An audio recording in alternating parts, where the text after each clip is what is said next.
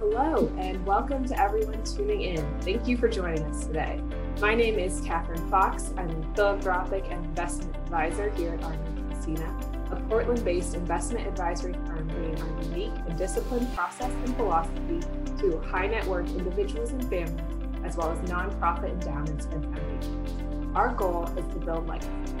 And part of that includes planning to ensure your family's legacy is protected from any eventuality. Planning for end of life or other unforeseen events is deeply important. Making sure that family members are prepared and know how to access the information and contacts they will need and what processes to follow. Today, I'm here as part of Arnerich Massena's planning team, along with Senior Wealth Strategist and Investment Advisor Glen Goland and Senior Investment Advisor Melody Behnke, both of whom have spent decades working with clients to build strategies to grow and protect their legacy Glen and Melody are here today to share some of their deep insights and knowledge. Glen and Melody, thanks so much for joining me. Thanks, Katherine. We like to start with a discussion about the legal structures and processes around end of life planning. Glen has a great deal of knowledge and experience working with clients through this process. So, Glen, I've heard you talk with our clients about how account registrations and titling of assets is key when there's an emergency. Would you walk our listeners through this process and how it functions when someone is incapacitated? Uh, sure, Katherine. Thanks for asking. Um, I think the most common in which our clients hold assets between a married couple is generally as joint tenancy. Um, and in that case, when there is some sort of disability or um, or some sort of disabling event, there's nothing that really happens there. The, the other owner can generally do what he or she um, pleases with the asset. Things get more complicated when you go into the other two areas of property ownership. So, that being those that you own by a contract and then those that you own outright. It's pretty straightforward with the joint tenancy stuff. On the contract side, the most common contracts that our clients have entered into are those that are either their IRAs or retirement accounts, which you may not realize is actually a contractual relationship when you set it up um, or you may have a life insurance policy or a trust. And so, in a time of a disability, the, the, only thing that's really affected with an IRA is that the owner can no longer modify beneficiaries or make um, sort of decisions about the account when incapacitated. With a trust, things often get a little bit more uh, involved because there's commonly an issue with trustee successorship, and you may end up at your lawyer's office going into formally change the trustee succession in the event that somebody's disabled and it appears that they're not going to recover from that disability. Uh, finally, life insurance may come into play if the policy has some sort of rider attached to it that will pay for care at some sort of long-term care facility. So if the individual is able to qualify with their disability, then you may run into um, an issue there where you could reach out to the life insurance carrier uh, and see what the contract said. The last area uh, is those items which we own in our own name, right? So we have our jointly held stuff, we have that which we own through contracts, and then finally, there's that bucket that has everything else. So this is bank accounts in your own names, or this is any of your belongings, or anything else that's titled to you individually. These are generally handled in a disability period by the power of attorney. And so, what we would advise clients to do there is really twofold. One is to be mindful of the fact that powers of attorney don't necessarily age that well. So, um, I've been involved in situations where we were literally told that the document was too old. So, um, if your powers of attorney are more than five or six years old, I would advise you to, to consider having those updated. And the other thing, uh, as you and I have dealt with a bunch of times internally, is that oftentimes the custodians and the banks will have their own power of attorney form. So, even though you've got a shiny new document from your attorney, it may make sense to reach out to Schwab or Bank of America or wherever else you have your assets to make sure that they don't have their own paperwork. And how do these different titling structures dictate what happens after someone dies? Uh, good question, and they're directly tied to the manner in which they're titled. So, joint tenancy, uh, again, is probably the easiest. They're usually when a joint tenant passes away, the surviving tenant just needs to file a deed if it's a piece of property, or maybe file a debt certificate with the bank to remove the other um, the other person's name on the account. That one's pretty easy. Um, the other two areas, the contracts and the everything else bucket, are a bit more complicated. On the contract side, um, with IRAs and life insurance policies, what you're usually dealing with at death is insurance beneficiary claim forms. So um, you ought to consider making sure that beneficiaries of, of, IRAs or life insurance policies know that they're out there and they know who to contact in the event that, you pass away. Even if they don't know the dollar amounts involved, it can really um, speed the process when someone dies, at least if people know where they're supposed to look.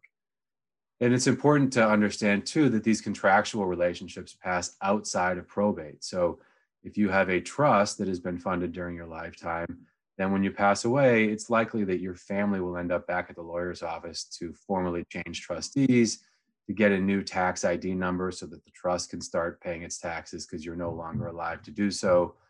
Um, and then finally, you, you will usually get a new document from the attorneys um, called a certificate of trust that evidences the fact that somebody passed away and the structure of the trust has changed some. So with those contractual agreements, there's a little bit more legwork involved.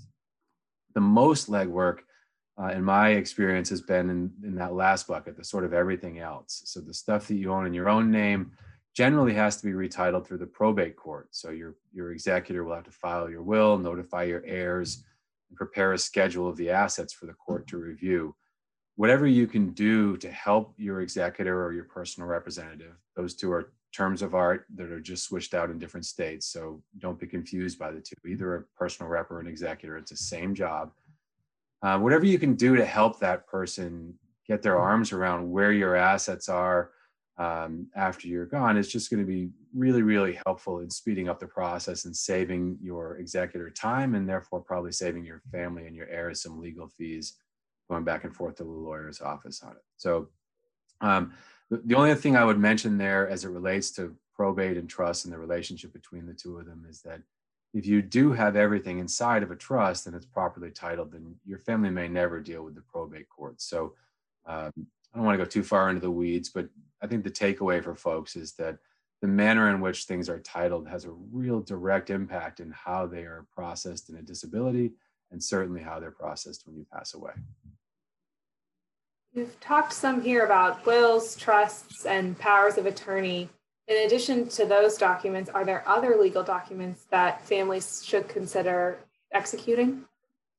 Yeah, and I think if you do your estate plan with a competent attorney, then he or she will put together a handful of documents, um, in addition to the ones we've talked about. Uh, and the other ones that you'll commonly see included there are a healthcare proxy and an advance directive. Healthcare proxy is the document where we appoint somebody else to make medical decisions on our behalf in the event that we can't communicate them. And the advance directive is the document where we provide instructions around the end of our lives as it relates to ventilation and being fed through a tube and that sort of thing. Um, many states like Oregon actually combine the two of them. So there's a healthcare proxy that is part of the Oregon Advance Directive. It's a state prepared form that you can download on the internet. Um, other states deal with it a little bit differently. You may actually end up with a healthcare power of attorney that is akin to the proxy, depending on what state you live in. So um, those are the main ones that you would deal with when you were leaving the attorney's office. Should you find yourself admitted to the hospital and in a situation where you have your capacity, then it's entirely likely that you'll see a physician's end of life statement put in front of you. These are generally pink documents that you fill out at the doc at the hospital that will give doctors treating you um, more contemporaneous feelings on on your thoughts on um, how you'd like the end of your life to go should things uh, should things need to go that direction. So uh, that's often called the POLST. You may hear about that um, when you go to the hospital. But those are the main ones: healthcare proxy, advance directive, and then that physician statement uh, when you're actually admitted. And whether it's a will or a healthcare proxy or a power of attorney, how should people think about choosing who is going to represent them uh, in each of these different capacities? Uh, you know that's probably the most difficult question for a lot of families as you think about this because in some cases you're really laying out a formal legal relationship that your children may be tied to for decades after you're gone and so you really want to think about the skill sets and the ages of the folks that you're considering uh, i always tell people they should the people that they know that are really good at math um, and who also really understand their family and the family values and the plan that mom or dad had had tried to put together.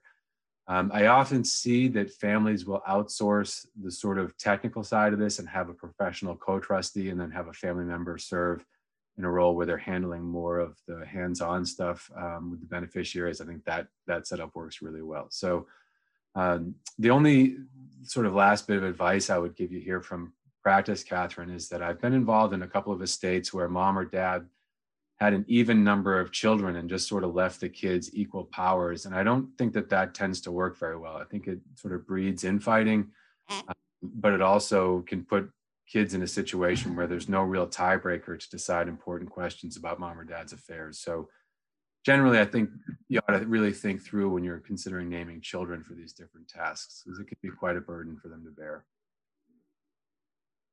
Thanks for all that information, Glen. Now I want to bring Melody into the conversation to talk about the initial planning process and how to make sure that your family is well prepared in advance. Melody, at what point should you share with your spouse and or children what your wishes are? Um, and is there a best way to start broaching this subject? Thanks, Katherine. And, and that's an excellent question.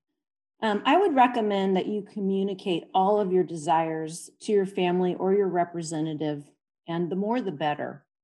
However, if you're not comfortable sharing much information or detail at this point in time, that's fine. But at the very least, um, share your uh, share your roadmap or your plan, if you will, with your representative, and let them know at a minimum two things: who are your advisors, attorney, CPA, investment advisor, etc., and where your legal documents are located.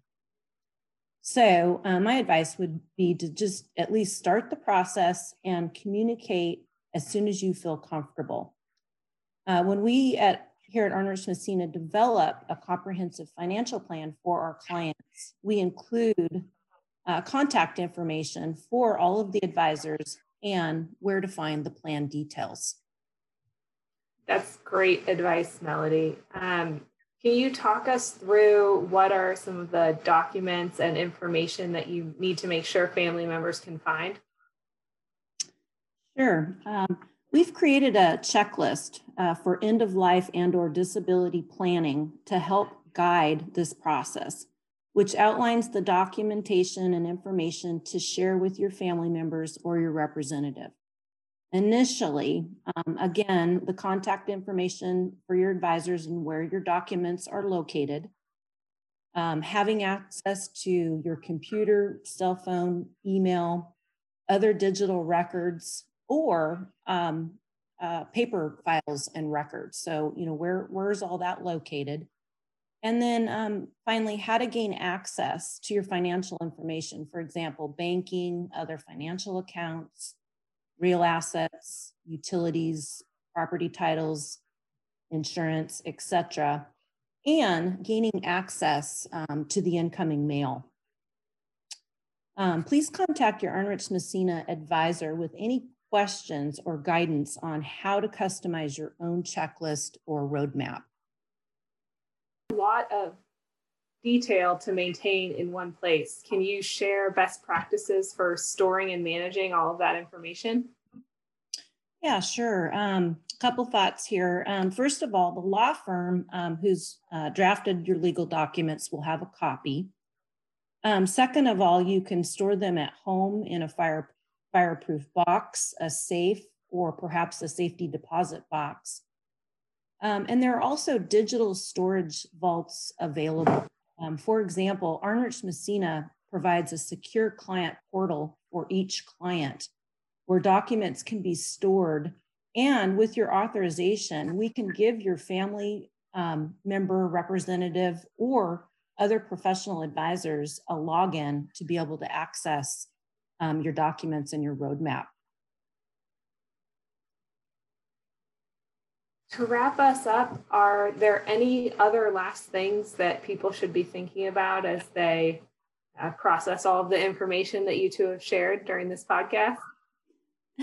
Yeah, absolutely. I have a, couple thoughts here as well. Um, something to think about is there anything in your home, any personal effects, um, digital files, anything that you don't want your children or your family to find? Um, consider getting rid of anything that you don't want them to know about. It could be pictures, old letters, uh, any, any number of, of, of things out there. And then secondly, um, I learned this about 10 years ago um, for an, an, from an attorney when I was um, acting as trustee for my grandfather's um, estate. And that's how to deal with incoming mail. The advice that I was given is do not forward their ad their mail to your personal residence. Um, you will never get rid of their junk mail. So the advice that I was given is open a post office box for say roughly anywhere from six to 18 months, just depends on the complexity of the estate. But once the estate is settled, then you can just um, no longer renew or get rid of um, the post office um, box. Um, Glen, do you have other um, thoughts on this topic as well? Uh, you know, Melody, the one that jumps out to me, and I think the area in which the practice has changed the most um, in the couple decades that I've been doing this stuff, is that we've gone from living in a very paper world to a very electronic one. And I think a lot of folks don't read the fine print when they sign on to those electronic agreements and are often sort of surprised when they find out what they say. And the case that jumps out the most to me is there was a, a, a U.S. service member that was killed in Afghanistan um, by a roadside bomb, and his family had to fight all the way to the Supreme Court to get access to his Gmail. Uh, the case was called In Re Ellsworth, and uh, Mr. Ellsworth's family uh, was trying to get access to his private communications, and Google said no. And eventually, they ended up giving him a CD that had a, a, copy of the emails on it, but they never granted him access to that account. And so, um, understand that we sign licensing agreements with all of these different things when we sign up for them, and those licensing agreements determine what happens when we die. And so, as soon as Facebook is notified of your death, and there is a set group of things that happen. And the same thing happens with all your social media. So you made a comment earlier, Melody, about making sure folks have passwords. And I think that's um, that's really important, especially immediately after somebody passes, for you to be able to go in um, and access some things before they're all locked down can sometimes be hugely beneficial. So that would be, I guess, my last thought on the topic would be just make sure that um, somebody has access to those accounts, especially in this day and age where we're going through a pandemic where folks' health has really turned you know, sideways quickly. It really would make a lot of sense to communicate some of this stuff now to folks just so that you're prepared in case something were to happen. Great advice. Thanks. Thanks so much, Melody and Glen, for sharing your insights on family financial preparedness. Do you have any final thoughts to share with us before we wrap up? Thanks, Katherine. Um, I'm not sure that I do. Uh, hopefully, this will help our listeners work with their families to make sure they're prepared and ready to carry out their wishes. Uh, I think one of the things that we do uh, take a great deal of pride in here at Arnerich Massena is the fact that we try to help sort of connect our uh, the professional advisors that our clients work with. So, if any of our clients are going through the process of revising their estate documents, I would encourage them to reach out to our team would happily join virtually in any of those meetings and come back uh, and make sure that our operations team has a clear plan on a clear picture, excuse me, on what your plan is and make sure accounts are registered properly and that sort of thing. Thanks, Glen. For everyone out there listening, you can always visit our website at arnerichmassena.com for additional information about us. There you'll also find our blog where we post frequently with relevant articles about financial planning topics as well as myriad other subjects. I'd like to thank Glen and Melody again for being here today, uh, as well as thank you, thanks to all of you out there who are listening in. Thank you for listening to Arnerich Massena's podcast. Please see the podcast description for important copyright and disclaimer information.